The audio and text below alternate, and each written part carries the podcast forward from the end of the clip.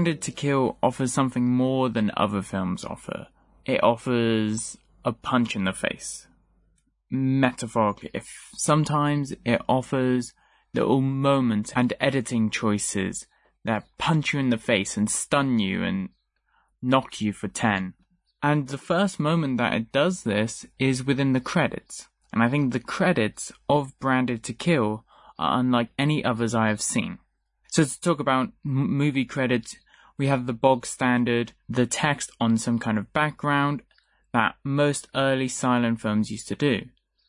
Then you also have credits such as ones designed by Saul Bass, and he did Alfred Hitchcock's credits like Psycho and Vertigo, and also he did It's a Mad, Mad, Mad, Mad World. And what these credits do, they set the tone of the film. For me, they don't really feel like they're a part of the film, but a kind of separate prologue. Then you also have credits like Woody Allen's, where it's always the same and it announces itself as this is a Woody Allen film. The music that we're having underneath is the one setting the tone of the film.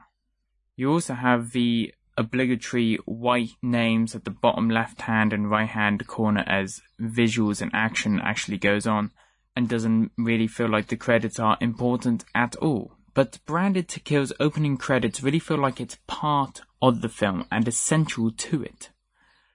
It starts off almost like it's just white text on black, but as you begin to notice, there's an aeroplane in the background, very faint, and it's going by just at the top. It took me a while to notice. And you realize it's not just a black background, it's a night sky. So as you see this plane slowly cross, you realize you're already in the film. And then the film offers its first punch. The plane, in close up, swoops by from the other direction than what it was going, so breaking certain screen rules, and zooms by. Then up comes, directed by Seijun Suzuki. It offers our first punch. It wakes us up and gets us to notice. So it sets the tone of how the film breathes and moves. But then, from Seijun Suzuki's credit, the camera pans down onto more white text on black, the name of the airport.